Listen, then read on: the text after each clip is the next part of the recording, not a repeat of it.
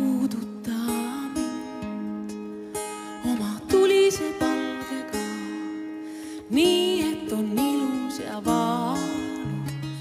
tere õhtust, armsad Puuduta mind saate vaatajad ja tere õhtust äh, Alo ja Toomas. tere õhtust. tervitus. kes teie olete? tulite siia suure raamatu hunnikuga ja nii palju ma tean, et äh, kõik need raamatud on kas siis enesearenduse või eneseabiõpikud. kas on, mis see vahe üldse on, enesearendus, eneseabiõpik? Äh, jah, ega, ega otseselt neid raamatuid ei ole kuidagi klassifitseeritud, et üks on eneseabi ja, ja mm -hmm. teine on, on eneseareng, aga aga reeglina jõutakse nende raamatute juurde ikkagi siis, kui sa, kui sa otsid mingisugust abi või, või, või tuge ega inimene ju tegelikult, kui tal on mingisugune mure või, või probleem, ta hakkabki otsima lahendusi, et eh, kas siis kristallidest või tähtedest või, või kuskilt mujalt.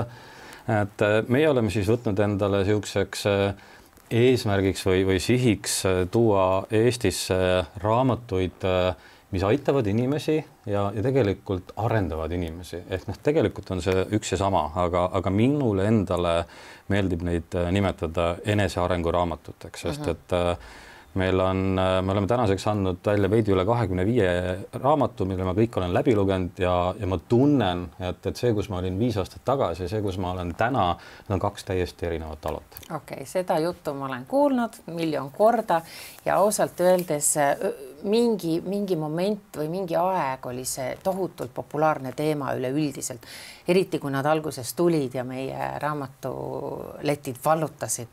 Ja, ja ma mõtlen, kas ma olin ka, jah, ma elasin sel ajal Soomes, ma ostsin Soomest ja hästi palju ikkagi ostsin mingeid selliseid raamatuid, sest et kui sa sellise arenguraamatu lahti ükskõik kus suvalise koha pealt ka ei teeks, jube põnev on ja siis sa selle raamatu juba ära ostad. noh, loe näiteks Anu sealt paar eh, no ma võtsin täna, täna nagu lahti täiesti.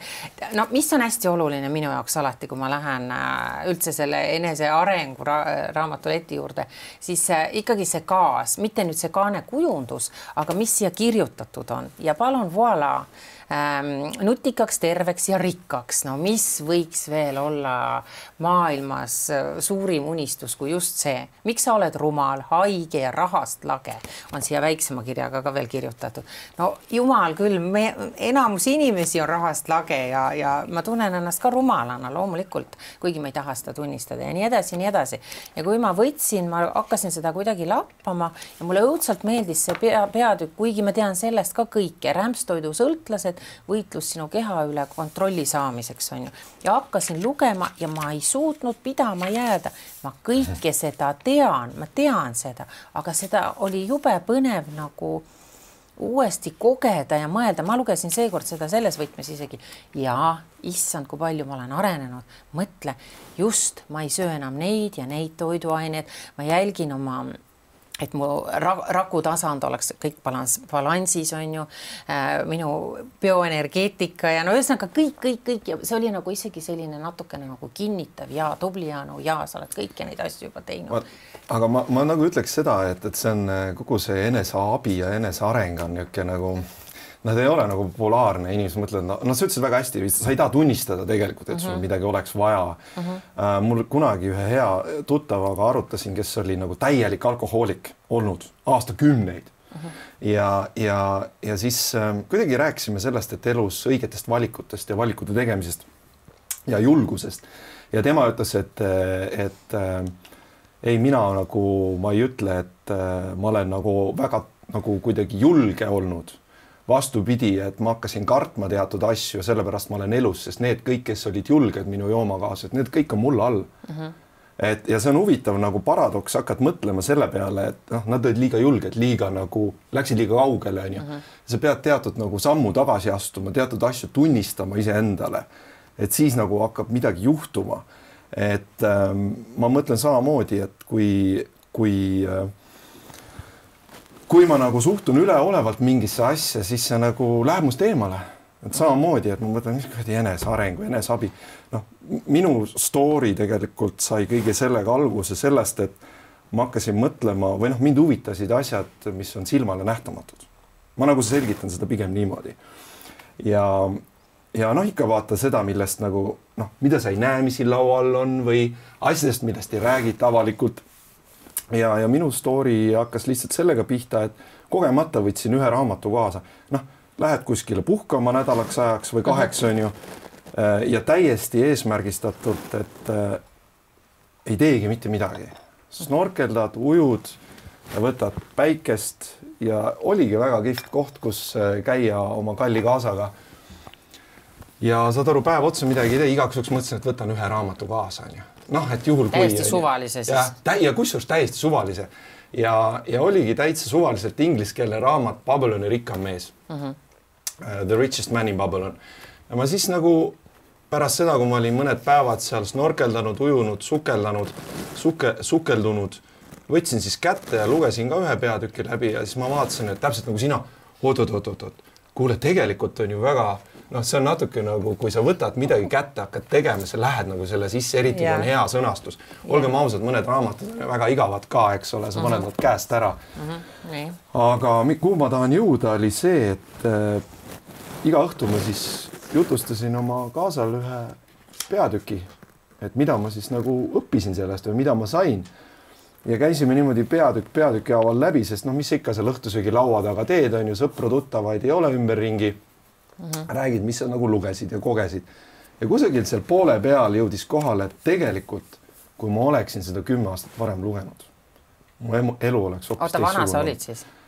no ma ei tea, mis see oli, äkki oli see kuus-seitse aastat tagasi või kuus aastat tagasi ma tahan teada, vana sa olid siis, et sa mõtlesid, et oi, ma oleks pidanud kümme aastat enne seda raamatut lugema. kuus aastat tagasi, no vot nüüd ma, ei mina võin rääkida vanusest, see ei ole probleem meeste puhul, oota, las ma mõtlen nüüd kuus aastat tagasi, sa paned mind nüüd keerulisse olukorda, ma olin äkki mingi kolmkümmend viis või midagi, eks? Oh.. kui ma oleksin kahekümne viieselt võtnud kätte ja hakanud lugema neid asju, teinud neid otsuseid elus, mida siin õpetati.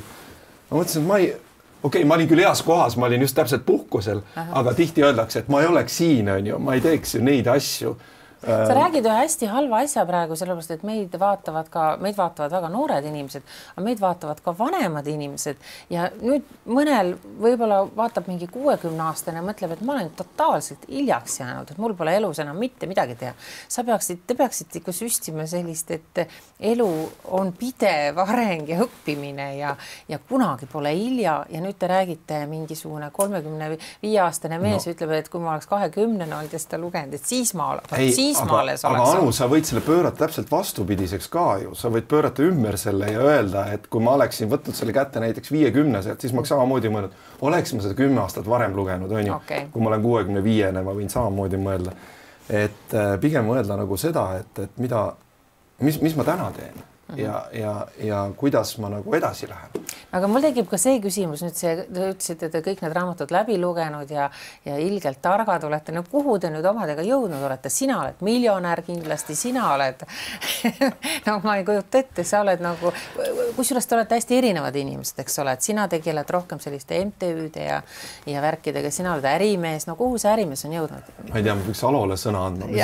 me, me enne just, kes see, Alo ütleski, et ah, Toomas on elu eluaeg äriga tegelenud, mõtlesin, et kuulge, tegelikult ma tundsin just siin kuu aega tagasi, mõtlesin, ma alles alustasin, et see kaheksa või kümme aastat, mis mu selja taga on, ei ole nagu tegelikult eluaegne ärimees, et natuke alguses proovid kuskilt ja siis kuhugi jõuad ja võib-olla kaks-kolm aastat ma teen seda alles professionaalsemalt. aga kas nendest raamatustest on siis reaalset kasu, et kui ma tõesti loen selle läbi rikkaks, ilusaks, kuulsaks, nutikaks, terveks ja, ja okei okay,, võib-olla ühest raamatust raamatust ei piisa, no loen viis tükki läbi, no saan ma siis terveks ja nutikaks? enesearengu raamatute puhul on, on üks niisugune huvitav asi nagu iga enamik õpikute puhulgi on, et, et, et kui sa selle läbi loed, ega sinuga kohe ei juhtu mitte midagi et, et sa ei saa peale selle, peale selle lugemist ei saa, ei saa kohe nutikaks, rikkaks ja, ja mul on alati selline tunne olnud, et need on nagu mingid imeasjad, et kui ma nüüd selle läbi loen, vot siis no, sa tunned tohutut motivatsiooni onju, aga, aga tegelikult nende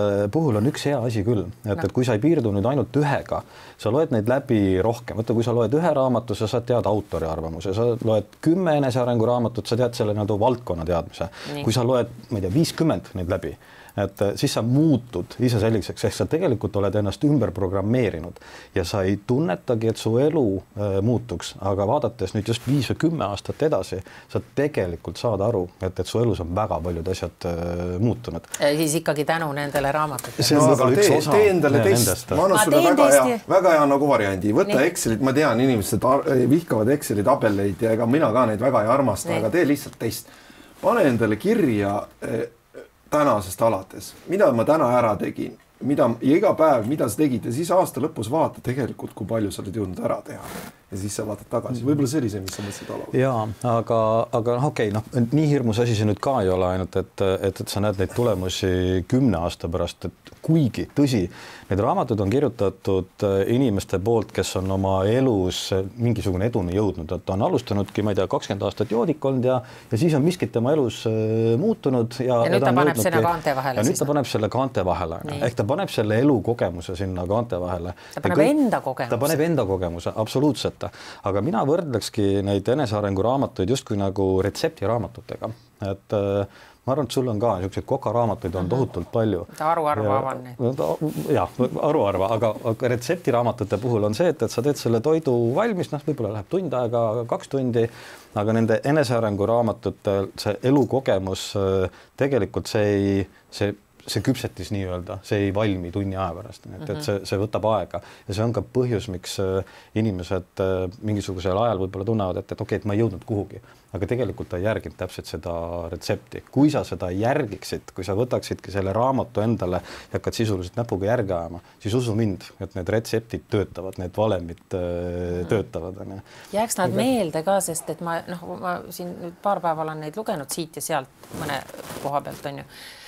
Kui sa mul praegu küsid, mida ma lugesin, oh-oh-oh, tead. see on, aga sa tead väga, noh, ma arvan, et paljud meist ju teavad, kuidas, et meie üks on teadvus ja teine on alateadvus on ju mm, -hmm. et sa paned ju mingid asjad sinna alateadvusesse peitu mm -hmm. ja siis sa mõtledki, et kas ma nüüd tegelikult mäletan, aga sa kuidagi võtad nüüd mingisugusesse oma maatriksi sisse, see maatriks muutub.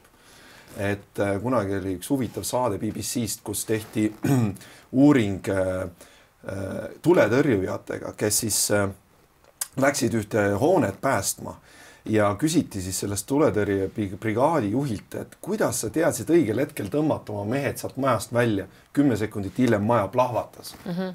kui nad oleks seal sees olnud, oleks kõik surma saanud. et mis, mis, mis sa tegid siis, mis müstilist sa tegid?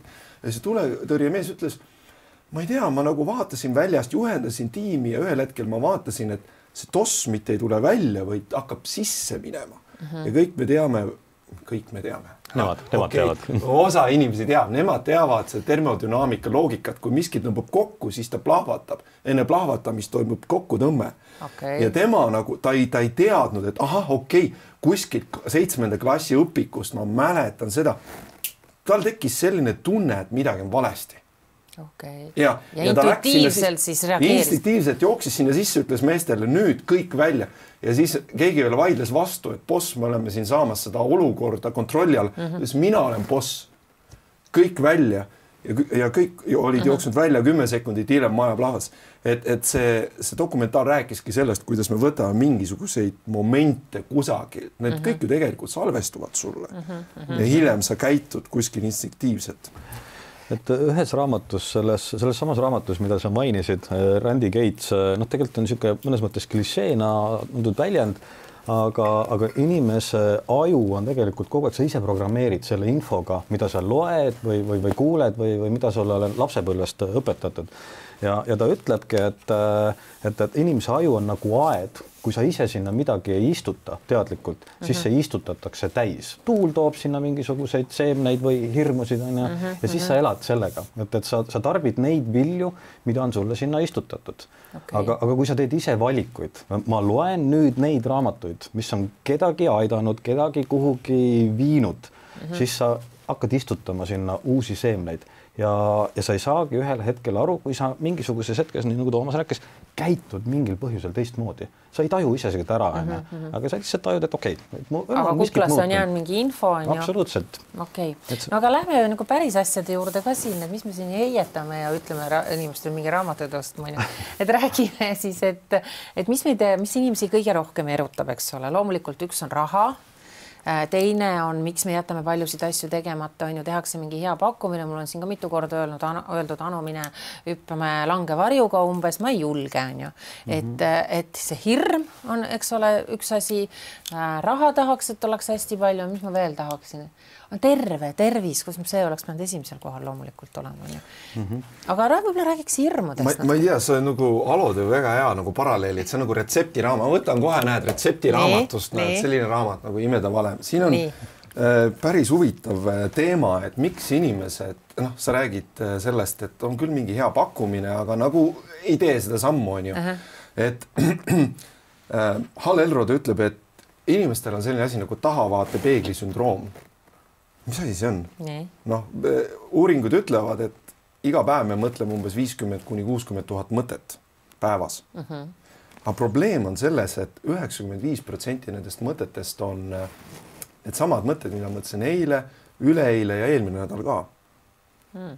Okay. noh, ja nüüd, kui sa hakkad nagu mõtlema selle üle, et noh, millest tuleb see stress ja tüdimus ja kõik muud asjad, sa kogu aeg keerled nendes samades, selles samas sogases vees, mis sul on, eks ole okei okay,, nüüd ma läksin natuke lühiliseks. palun ütle mulle, kuidas ma oma hirmudest üle saan. nii, aga, aga, aga see hakkab teadvustamisest pihta, onju.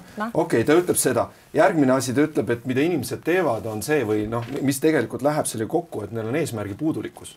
et äh, kas mul peavad olema mingid plaanid ja eesmärgid? no ei, noh, okei ütleme, ei, ma, ma ei saa öelda, ma ei saa sulle niikuinii öelda, et võta nüüd eesmärgid ja siis sa hakkad nüüd tegema, sa ei tee, sellepärast et kui ema ütles sulle kunagi, mine ole kena Äh, söö see pudrukaus tühjaks, sa ei teinud meelega ju seda, onju, seda ei saa nii öelda, onju.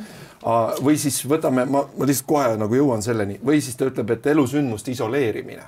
noh, ma räägin, need on need probleemid, probleem, juurprobleemid. Mm. -hmm, mida ma mõtlen elu, mida mõtleb Hallerod selle elusündmuste isoleerimise all on see, et, et ma arvan, et kui ma võt-, teen mingi ühe käigu, siis see ei mõjuta teisi käike, aga ma teen selle ära ja siis on nagu et sellest ei ole ju midagi, onju. Mhm. et, et aga tegelikult sealt tekib jada asju, onju. ja, ja, ja noh, siin on nüüd palju teemasid viskasime lauale mm, -hmm. aga kui sa mhm. hakkad nagu mõtlema sellele, millest ta rääkis, et ühed mõtted, mis sul tiirlevad, kas mul on eesmärke üldse, onju või siis, et milliseid eesmärke ma peaks valima või mida ma üldse teen igapäevaselt ja kuidas see mõjutab minu erinevaid asju. me saame siit terve plejaadi asju, mida me võiks kaks tundi rääkida mm -hmm. praegu. ma ei tea, Alo siin tahtis midagi lisada. ja, et äh, hirmudest äh, sa, sa tegelikult pead endale teadvustama, et äh, hirmud on, on justkui nagu kaitsemehhanismid, et mis sulle on pandud, et, et sul on, et, et elus püsida su, su aju teeb kõik selleks, et sind elus hoida, onju. Mhm. et äh, ja, ja kui on midagi uut, siis see on ajule võõras. ma selle puhul, ma segan vahele, ma saan aru, et lange, langevarjuga lähen hüppama, ma kardan, et võib olla null, null, null, null, null koma üks protsenti tõenäosus, et ma saan surma, onju, mhm. või jään vigaseks mm. -hmm. ma lähen nüüd, mul on mingisugune, ma pean minema sinna konverentsile, pean seal sõna võtma, pool tundi, nelikümmend viis minutit, see on kohutavalt pikk aeg ja, ja, ja ma tean, et ma oskan rääkida küll ja ma saan hakkama hakkama, aga hirm on lihtsalt niivõrd kohutav, et mm, -hmm. et mhm. kuku maha, mis enesekaitsereaktsioon, ma ei saa ju seal surma, keegi ei lase mind maha, kui ma ebaõnnestun. aga, aga see ongi ebaõnnestumise hirm, hirm. ja, ja üldjuhul äh, Häbi. me, me ei teadvusta seda, et me kardame asju, mida tegelikult ei eksisteeri et äh, me kardame teadmatust ja, ja tundmatust ja kuna sa ei tea, mis võib juhtuda ja sa kardad kaotada oma mainet, et sul on häbi, et, äh, et, et need on need hirmud, mis tegelikult püüavad sind äh, hoida, et ära mine tegema seda, siis ei juhtu sinuga mitte midagi. ja, ja see on tihtilugu ka elu Äh, annab meile kogu aeg ette igasuguseid võimalusi ja ühel hetkel need tunduvad, et jess, see on mu elu võimalus, onju. aga, aga nii kui sa hakkad mõtlema ja analüüsima, siis sa leiad kümneid põhjuseid, mis võib ebaõnnestuda ja inimene kardab kaotada rohkem kui võita, onju. Noh, ma ei tea, mhm. toon, toon näite, et no, ma ei tea, mis on sinu jaoks piisav summa, oletame, et, et kümme tuhat eurot on ju, et, et lepime kokku, et me paneme mõlemad kümme tuhat eurot laua peale Nii. ja, ja siis ühe mündi ja nüüd lepime kokku, et ma viskan kulje kirja, kui tuleb kull, äh, pean mina sulle kümme tuhat andma, kui tuleb kiri, pead sina mulle kümme tuhat andma. oled sa valmis selles mängus osalema? et, et kui läheb valesti, sa annad selle kümme tuhat mulle ja kogu lugu, aga kui läheb õigesti, siis käib teistpidi see kümme tuhat on sul olemas Ja ja järgmisel, ja olemas, järgmisel nii. hetkel seda ei pruugi sul olla. aga see võib olla ka teistpidi, et sa ma mõtlen, ma mõtlengi pigem selle peale, ma, mulle niisugune riskimine isegi nagu, nagu meeldiks, aga ma mõtlen lihtsalt, et ma olen siis nii, mulle ei meeldi see tunne, et ma olen enda peale pärast nii vihane, et ma nii loll olin, et ma selle avantüüriga kaasa läksin. isegi ma ei mõtle niivõrd palju selle raha kaotamise peale, vaid ma mõtlen oma rumaluse peale. Et sellepärast noh, näed, sa, sa, sa juba hakkad äh, nii-öelda mõt, mõtlema või analüüsima. Mm, analüüsima aga, aga tegelikult on ju võrdne võimalus sul võita või kaotada, aga, aga sa kardad kaotada rohkem, kui loodad äh, võita, onju. Mhm. ja, ja enamik otsustega elus on, on niimoodi. aga, aga jällegi üks nendest raamatutest, äh, näiteks viie sekundi reegel, mis sul ka siin ees Mhm. on et õpetabki nendest hirmudest üle saama selliselt, et äh, lihtsalt harjuta endale sisse muster oma mõttes, loe viis, neli, kolm, kaks, üks ja siis tee ära, lihtsalt tee ära ja vaata, mis juhtub. Ja, ja sa avastad, et mitte midagi hullu ei juhtu, sest et need hirmud on seotud reeglina nende asjadega, mida ei eksisteeri, mida, mida, mida ei juhtu. sest et kui sa seda teed või võtad mingisuguse projekti ette, siis tegelikult sinu kõik järgmised tegevused on ju suunatud selleks, et see õnnestub. ehk see õnnestumise tõenäosus suureneb ja ebaõnnestumise tõenäosus väheneb mm. -hmm. loomulikult, kui sa ei tee, siis sa ebaõnnestud mm. -hmm. ja, ja, ja kui sa teedki kõiki neid asju niimoodi, ühel hetkel sa avastad, et okei okay,, ma olen mingite asjadega fail inud, aga üheksakümmend protsenti asju on hästi läinud. Mm. -hmm kindlasti sa oled mingil koosolekul kuskil tundunud, tundunud, et, et sul on nii hea mõte, aga noh, võib-olla äkki ma ei ole kõige targem siin või äkki mul ei ole hea mõte onju ja siis koosolek lõpeb ära, keegi teine ütles selle sinu mõtte. tee, miks mina seda ei öelnud onju, aga loed selle viis, neli, kolm, kaks, üks, ütled oma mõtte ära ja sul on hea lihtne olla, onju. ja, ja ilmselt oli ka super hea mõte. okei. see on näiteks üks asi, mida sa nendest enesearengu raamatutest võid õppida ja kui sa hakkad seda rakendama, siis sa avastad, et su elu muutub. mul tuleb lihtsalt üks hea naljakas lugu iseendast meelde. Nii. me vist oleme sellises eas, et me mäletame seda, kui oli nõukogude aeg ja sa pidid peedipõllul kõpla. Alu, kas sina kõplasid peedipõllul? ja ma käisin malevas. no nii, ma räägin, kuidas, mis minuga oli Noh. mulle hommikul, me olime, ma ei tea, kümneaastased või üheksa-aastased ja siis tuli brigadir, andis sulle kõpla ette ja siis sa võtsid oma toidu kaasa ja ütles, et nii, täna võtab igaüks võtab ühe vao. ma küsin ainult ühe või? siis ütles, et oota, oota, oota nüüd, kas sa näed sealt kaugel on mets, noh, hästi kaugel on ju -hmm. hästi ei näe, aga no ta ütleb, aga seal kaugel on mets. ma tulen õhtuks, sõidan oma villisega teise poole vastu mm. -hmm õhtul kell kuus või seitse näeme seal mm, -hmm. hakake siit pihta mm. -hmm. ja vaata, siis ma seisin seal oma selle kõblaga onju ja vaatasin seda ühte vagu ja seda kauget metsa, mõtlesin, kas ma näen seda või ei näe, siis mõtlesin, mul on kaks varianti praegu. ma kas nagu lihtsalt nutan halani ja ei tee mitte midagi, päike paistab ka pähe, jube ebamugav on. või ma olen päeva lõtu, lõpuks teisel pool vagu ja ma tunnen, et hea tunne on, et ma tegin ikka ära. natuke nagu selline mõte on mind ka aidanud mm. -hmm. et noh, vaata, see on see kui sa nagu hakkad uurima, kuidas aju töötab, siis see on hästi huvitav äh, nagu element, et äh, ta annab väikse siis dopamiinisüsti, kui sa midagi teed ära, et mm -hmm. see tuleb ka nendest raamatutest ja kuskilt, mida koolitustest, kus me oleme käinud võib-olla mm, -hmm. et me oleme päris palju koolitustel käinud ka, et äh, keegi kunagi rääkis sellisest huvitavast efektist nagu Saikarnik efekt aga kas ma võin natukene väikse saladuse rääkida, mõned Jaa. koolitajad kohe ütlevad, et ahah, sa nüüd ütlesid minu saladuse välja, kuidas ma. see on huvitav asi, kuidas see karnik efekt töötab. aga see on just selles mõttes ka põnev, et kuidas aju töötab, et äh, oli kolmekümnendatel, kui ma ei eksi, selline naisterahvas nagu Bluma Saigarnik hakkas uurima Saksamaal seda, et kuidas on võimalik, et need, kes kannavad toitu ette, ehk siis kelnrid, kelnrid jah mm, kelnerid jah. jah, et, et nad toovad sulle täpselt õige toidu, ilma et nad on üles kirjutanud. noh, sul on laudkond inimesi, kuus inimest, igaüks tellib mingi toidu, desserdi ja joogi, onju mm. -hmm. ja siis äh, kõik tuuakse täpselt ette, aga kaks minutit hiljem küsid sellesama kelneri käest, et kuule, mis, mis toidud sa tõid ja ta ei mäleta enam. ja ta korduvalt testis seda, et enne mäletas kelner ideaalselt ja pärast ei mäletanud ja ta jõudis sellise järelduseni, pikk jutt lühikeseks, et äh, inimese aju äh, niikaua, kui tal asjad on lõpetamata, ketrab seda muudkui -hmm. onju. ja kui mm -hmm. sa saad selle ära lõpetatud, siis ta paneb selle kinni, paneb sahtlisse, lükkab selle sahtli kinni. ja nüüd tegelikult äh, äh, noh, okei okay,, üks asi on see, et, et sa saad mingisuguse hea emotsiooni selle pealt, aga see on selline huvitav element, me lähme muidugi teemas laiali, aga mida kasutavad poliitikud, äriinimesed, reklaamipaus, kõik on üles ehitatud selle peale, et et äh, kõige põnevamal hetkel lükatakse sulle reklaamipaus ette mm, -hmm. siis sa ei lähe ära sinna, okei okay,, sa teed selle võileiva, aga samal ajal vaatad, et sa ei magaks algusest maha mm, -hmm. sest et nad täpselt sellel õigel hetkel nagu jätavad asja pooleli ja siis äh, kutsuvad su sinna tagasi, eks ole et, et, et seda efekti sa saad kasutada väga paljuski, aga see on üles ehitatud sellele, kuidas meie aju töötab mm. -hmm. ja meie aju töötab lihtsalt mingites kindlates printsiipides, see on üks printsiip näiteks. Okei okay., aga miks enamus inimesi siis tahab ikkagi elada sellises, noh, me rääkisime hirmudest, sellises mugavustsoonis, et võimalikult rahulikult nagu kulgeda oma elupäevade nagu lõpuni, et mitte midagi sellist, noh, võiks ju täitsa normaalselt elada, kui sul on okei okay, töökoht, sa saad täiesti normaalset palka, on ju sa ei peagi pürgima ju nagu siin noh, kõik need eneseabi või arenguraamatud on ju ikkagi, et, et me, me tahaks nagu rohkem ja, ja, ja veel midagi ägedamat ja midagi mm. nagu noh, no midagi veel kogu aeg, et miks ma ei võiks siis minna nagu rahulikus kulgemises ja tegelikult enamus inimesi seda teebki ja ongi täiesti okei okay. mm, -hmm. elus ei juhtugi mitte midagi Nad isegi võivad öelda, et äh, ma elasin ilusa ja pika ja rahuliku elu, kõik on hästi.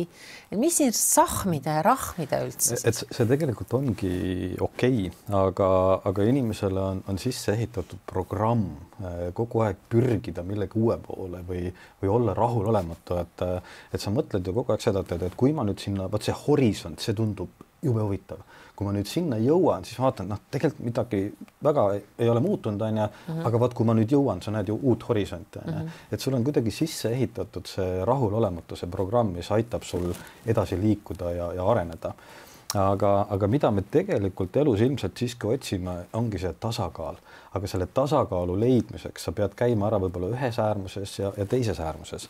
kasvõi loodusest me teame, et, et kui on liiga vähe vett, kui kuivab ära, kui on liiga palju vett, on üleujutus ehk ideaalne variant on seal, seal keskel kahe vahel ja liiga pime, liiga valge.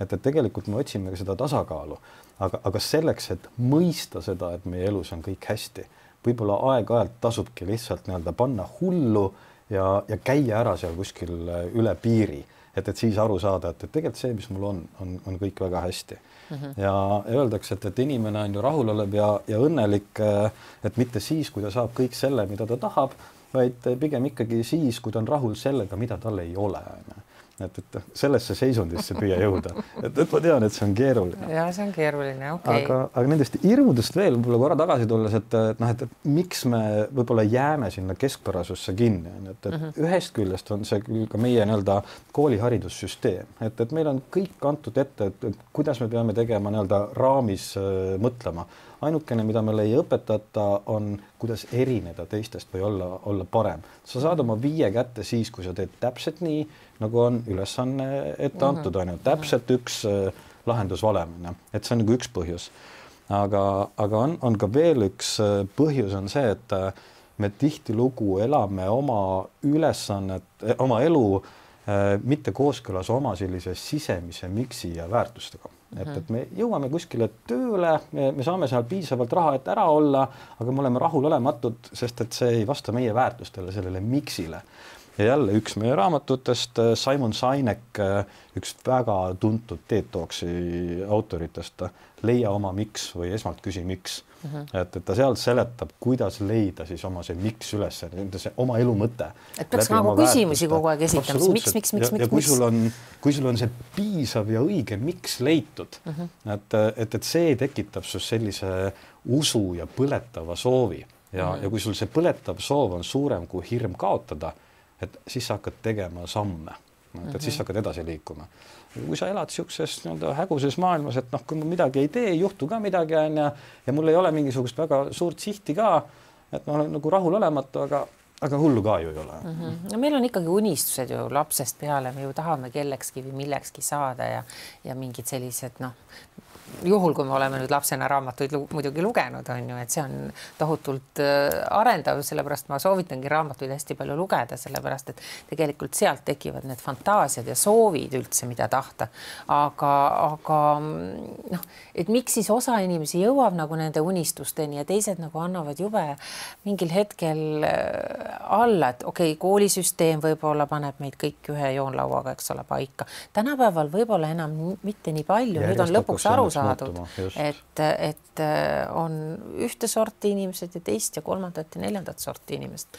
ja nüüd on ka aru saadud, et tavaliselt need pahad tüdrukud ja poisid, need on lõpuks kõige edukamad ju tulevikus, et just. nad on sellised need, rebelimad. Need, kes erinevad äh, sellest massist, et, et need tegelikult jõuavadki sinna, kuhu, mida meie peame õnnelikuks olemiseks, aga, aga siin on veel üks aspekt, et tihtilugu meile tundub, et, et, et nemad on õnnelikud, neil on hästi. Kui sa küsid nende endi käest, siis nemad siis seda ei ole.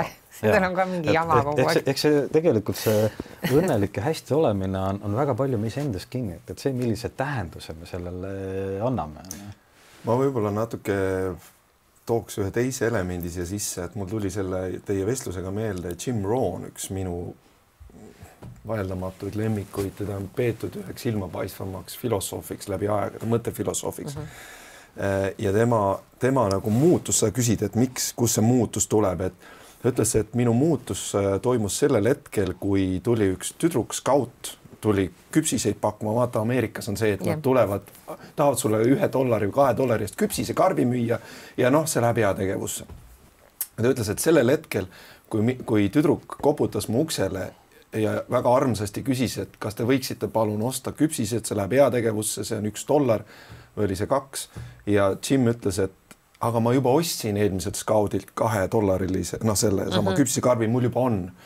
ja siis ta ütles, et kui ma panin selle ukse kinni ja nõjatasin vastu seina, siis ma mõtlesin, kui kaugele ma oma elus olen jõudnud äh,. isa, pereisa, ma olen oma kodus, mul pole isegi kahte dollarit et osta seda küpsisekarpi ja ma pean valetama armsale tüdrukule, et ma olen juba selle ostnud. Et kui kaugele see kõik on läinud, eks ole. Mm, -hmm. ja siis ta nagu hakkas seda otsima, oma seda olukorda ja tegelikult punkt, kuhu ma tahtsin jõuda, oli see, et tema ütleb mitmes oma nii-öelda raamatus või Youtube'is on tema need tasuta videod, ütleb, et yes and then I was lucky. Ja siis ma olin õnnega koos, et ma kohtasin oma mentorit, kes muutis mu elu. Ja, ja vaata, see on ka, ma arvan, üks selline müstiline asi, mida me ei suuda kuidagi sõnadesse panna või öelda, et sa lihtsalt kohtud mõne inimesega, ta ütleb sulle midagi. Mm. -hmm.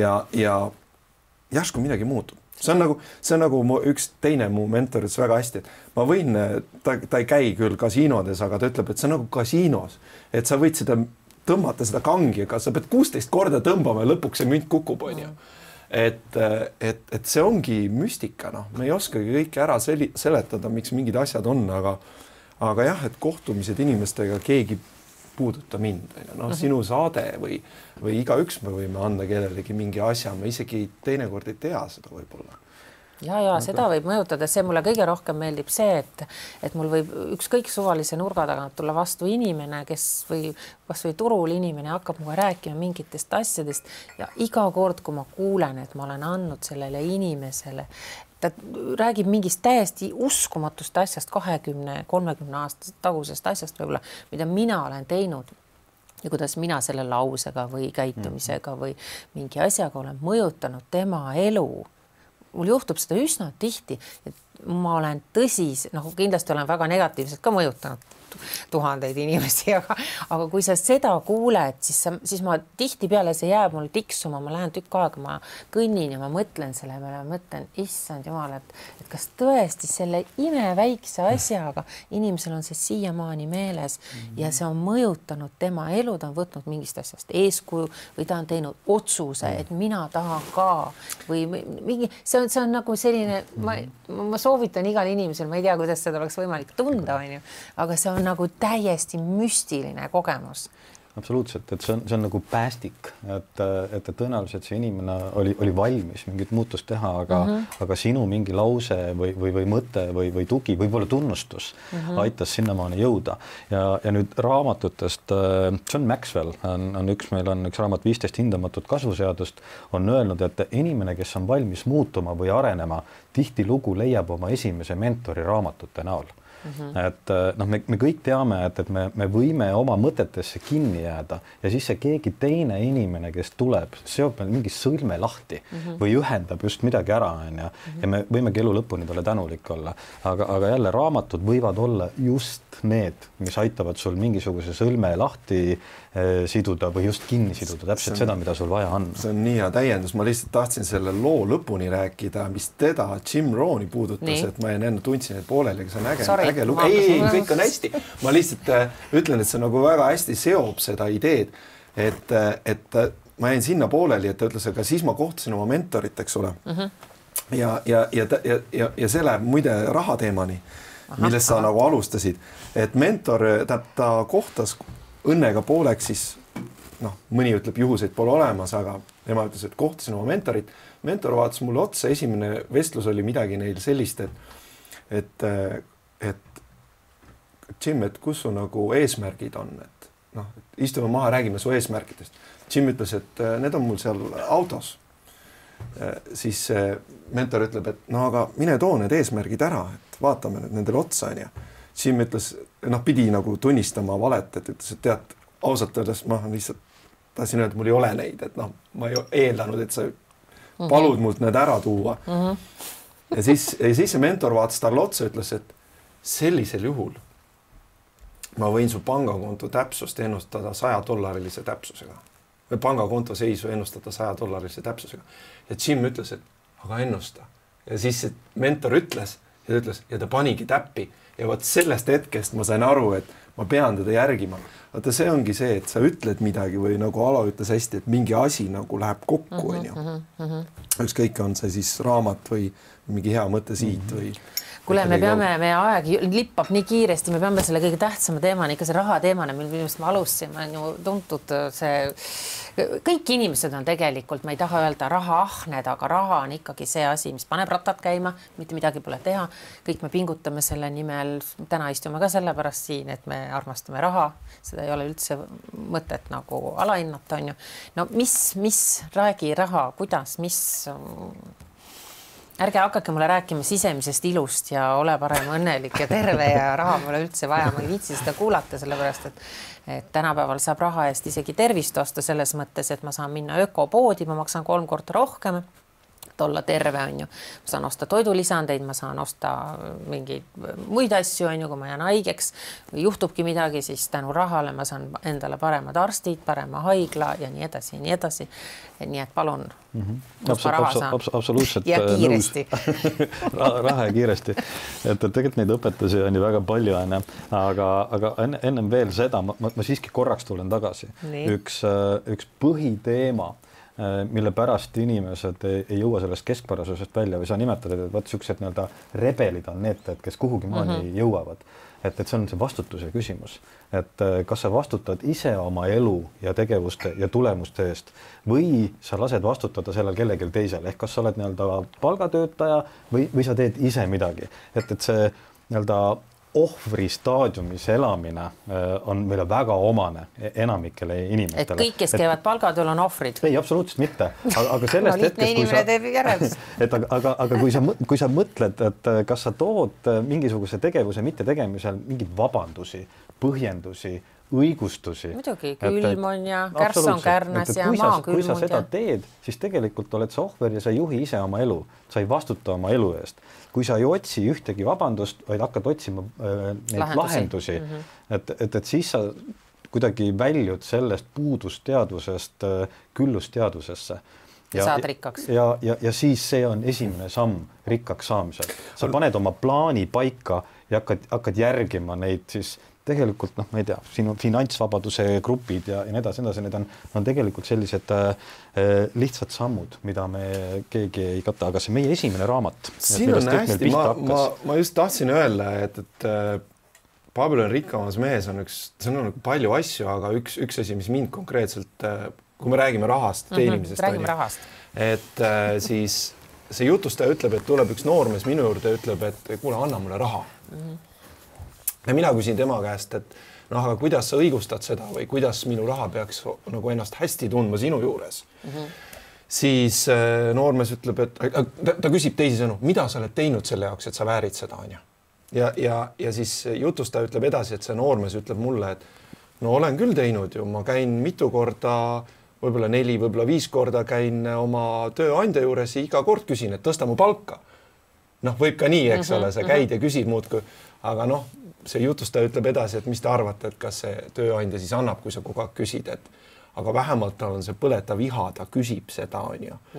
ja, ja ma arvan, et äh, see on üks asi, et, et kui sa nagu teed endale mingi asja nagu selgeks või sa rääkisid eesmärkidest, on ju. et käi siis et, kogu aeg raha küsimas ülemuse käest või? no kui sa, kui sa küsija sulle antakse, no siin ta jutustab ühte story't siin konkreetselt, aga, aga selle loo mõte, kuidas ta edasi läheb, ütleb, ütleb ta niimoodi, et et üks asi viib teiseni, et see ei pea olema mingisugune tohutult, mulle meeldis see mõte, et vaata, ma olin nagu selle kütkes ise kunagi nooremana, et ma tahan nagu hästi palju ja kohe saada, onju aga tema sõnum siin hoopis on see, et et hakka nagu esimestest ja väikestest sammudest pihta, see protsess on palju tähtsam kui see mingisugune suur asi kohe saavutada, sest vaata, me oleme võib-olla tundnud ka seda või mitmed on tundnud, et ma panen endale mingi eesmärgi ja siis ma tahan seda saavutada ja olen võib-olla motiveeritud päev, kaks, nädal või kuu mm. -hmm. aga siis ma vaatan, et ma ei saavuta seda ja mu emotsioon läheb maha. et sellest olulisem on see, et okei okay,, see suur eesmärk võib sul olla, aga sul peab olema tee või sammud sinnani. kui sa lähed sellesse protsessi sisse ja hakkad väikest raha korjama ja sellega õigesti käitud, millest ta siin räägib, mida raha tegelikult tahab, kuidas raha tahab, et teda hoitakse ja seda õigesti käsitled, vot siis sa jõuad suurte tulemusteni. et me võime siin muidugi minna konkreetselt sisse ka, aga ma saan aru, et aeg saab otsa. aeg hakkab õppima. mida me veel tahaks, mis oleks selline hästi oluline asi, mida inimestele nagu veel edasi öelda, et mis on selline põletav asi, mida kogu aeg nagu ikkagi valesti tehakse või, või läheb nihu ja aga on imelihtne, et tegelikult see vastus oleks nagu nipsust, et see on nagu noh, aga me kogu aeg pusime sellega, no ma ei, ma ei tea, no ma mõtlen, noh, või ta oleks tahtnud rääkida naiste süütundest, siin on, eks ole, et naistel on see süütunne kogu aeg on ju peal, et mul peab perekond olema hoitud ja mul peab töö olema hoitud ja ma tahan karjääri ka ju ikkagi teha, aga samas ma tahan olla ülihea ema, eks ole, ja ja, ja kõik need ja ilus tahan ka veel olla loomulikult ja, ja rikas ka ja kõiki neid, neid asju ja võrdne mehega ja ma ei taha, ma tahan olla sõltumatu ja seal on miljon asja, et mina arvan, et naisel on isegi tuhat korda keerulisem äh,, keerulisem see elu kui võib-olla mehel, kes võib nagu oma karjäärile, ma tahaks isegi sellest rääkida, aga me ei jõua sellest, sest see tuleb sügavuti minna. su häälest äh, kõlasid justkui nagu takistused iseendale, et, et naisel on keerulisem ja ma tahaks olla ja ma ei saa. mina saan ja... hakkama, mina saan, mina olen oma asjad paika pannud, aga mul on nii kahju, et ma ei adunud seda varem et ma olin nagu, et mul on pigem see, et kui vahel küsitakse, ma ütlen, ma kunagi ei kahetse mitte midagi, et see on aja raiskamine loomulikult, aga ma ikkagi tunnen, et nii kahju, et ma ei saanud aru, et need asjad käivad hoopis teistmoodi. Ja ma arvan, et no ma ei tea, kas siis sel ajal oleks mind need eneseabi, enesearenguõpikud aidanud. no aga et... kas, kas võib, ma ütlen paar asja selle kohta, ma küll ei ole ise naine, eks ole, aga ma olen naise, naise mees, naise mees, eks ole, ja ja see on väga seotud teema, et äh, konkreetselt selle süütunde juurde, et äh, väga hea raamat on Mõtlemist muutes rikkaks naistele ja seal ühes kohas toob Sharon Lehter välja selle, et, et äh, uuringute järgi iga naine tunneb ennast vähemalt kord päevas süüdi millegipärast mm. -hmm. ja just seesama, mis sa ütled, et me tahame olla hea pereema või siis noh, oma lähedastele hea naine ja siis veel tööl ka hästi hakkama saada, onju. Mhm. ja kuidas need asjad kokku panna. et äh, selles raamatus ta toob nagu paar väga head punkti välja.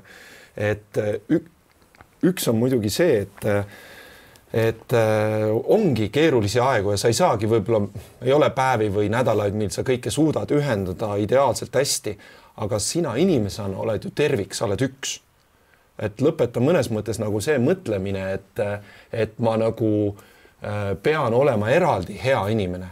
proovin olla koos hea inimene. no näiteks konkreetne nõuanne, mida mina oma elukaaslasega teen, et äh, me õhtuti arutame läbi, kuidas meil tööl läks. sa ei pea hoidma neid lahus, räägitakse, et ei ärme tööasjadest räägi, mhm. onju. aga vastupidi, too see nagu lauale, ela see nagu läbi, ela see emotsioon läbi, onju. Äh, ja, ja ja, ja aruta nagu, kui, kui sa teine idee, mis konkreetselt äh, mida ta seal raamatus välja toob, on see, et, et katsu leida üles need väärtused, mida sa saad rakendada nii oma isiklikus elus kui töös mm. -hmm. ja kuidas sa neid väärtuseid rakendad ja läbi nende väärtuste elad. et see kõlab kuidagi natuke võib-olla üldiselt, aga kui sa hakkad otsima seda, kuidas sa ra, äh, nagu iseennast nagu iseennast sead esmatähtsaks kõigepealt naisena, noh, see on rääkides naistest on ju -hmm. et, et, et sa ei ürita nagu kõikidele teistele äh, igal juhul nagu midagi ära teha, vaid kui, kui ta ütles ka, et Sharon ütles, kui, kui ma sain aru sellest, et mina naisena seadsin ennast esikohale, siis ma olin automaatselt parem pereema, palju parem tööl on ju mm, -hmm. et midagi virtuoosset on selles isekuses äh,. see ei tähenda, et sa pead olema halb Mm -hmm. vaata, see ongi see igavene konflikt, kas ma nüüd olen halb sellepärast, et ma tegin iseenda jaoks midagi või? no aga nii see juhtub, sellepärast et lõpuks naine peab ikkagi rohkem olema meele järgi teistele ja mõtlema, mida teised temast arvavad, sellepärast et naist on nagu lihtsam nurka suruda, öelda talle halvasti tema enesehinnang täiesti nagu pff, minema pühkida. aga, aga võta see enda tugevuseks. no mina et, olengi võtnud just, selle enda tugevuseks. aga, aga, aga ongi kaks. ka naistele soovitus, võta see endale tugevuseks mm -hmm. ja, ja kasuta see ära mm. -hmm. et mina saangi määrata, minust sõltub pere, minust sõltub see mees Äh, minust sõltub see, mis töökohal saab ja nii nagu Toomas ütles, et, äh, et ma ei pea ennast kuidagi jaotama, et, et tee see tervikuks on ju. Mhm. ja, ja noh, niisugune läbi, läbi positiivse enesekindla mõtlemise, vii ennast selleks rebeliks on ju, et, et kes ei ole valmis tegema nii, nagu teised ootavad äh, või, või tahavad või eeldavad, vaid, vaid kes teeb seda, mida mina tunnen, et on õige, siis vajadusel loe ma viis, neli, kolm, kaks, üks ja tee ikka see asi ära, mida sa mm -hmm. õigeks mhm. peaks, et võta ikka see vastutus ja, ja mis käib läbivalt enamikest enesearengu raamatutest läbi, kui sul on see selge miks ja, ja eesmärk ja, ja plaan ja, ja siht siis äh, väga paljud inimesed teevad vea, et nad teevad mingisuguse aja ja siis loobuvad. -hmm. et nii kui raskeks läheb, siis nad loobuvad, aga sa lihtsalt hambad ristis, sa lihtsalt ei loobu, et, et sul on see nii-öelda erakordne pingutus on, on see, mis on tavaliselt toonud alati selle tulemuse et, et kui me vaatame neid õnnestumisi, siis me näeme kõikide õnnestumiste selles äh, jutus leiame need kohad kus, kus üheksakümmend protsenti inimestest oleks käega löönud aga sina ei löö okay, käega. ja ja, ja siis on saad, ka, ka ja need inimesed ongi need võitjad, kelle mm -hmm. poole me vaatame, et no mis neil viga, elu on neid õnnistanud või andnud neile võimaluse, mida ta meile andnud ei ole, onju. Mhm. et eh, need inimesed on nii-öelda rikkad, et eh, neil on kõik hästi, onju. Mhm. aga meie lõime mingisugusel hetkel käele, see on nagu elu vimka, et ta, ta püüab sulle visata takistusi ja, ja vaadata, et kas sa siis ületad neid või mitte, kas sa keerad kõrvale või mitte ja, ja need, kes ei keera kõrvale, kes liiguvad edasi, säilitades oma nii-öelda positiivsuse, mitte hakata, nad ei hakka tooma mingisuguseid vabandusi, põhjast, põhjendusi või, või õigustusi mm, -hmm. vaid, vaid leiavad selle lahenduse ja, ja nemad edasi jõuavadki, et see on see imede valem, et, et sul on oma eesmärk, sul on usk iseendasse ja, ja nüüd sa hakkad sellel teekonnal arenema ja ei jäta pooleli Okay. et, et, et, et see on see kuidagi üks niisugune läbiv äh, sõnum nendest raamatutest. no väga hästi, minu jälle mulle hästi meeldib see,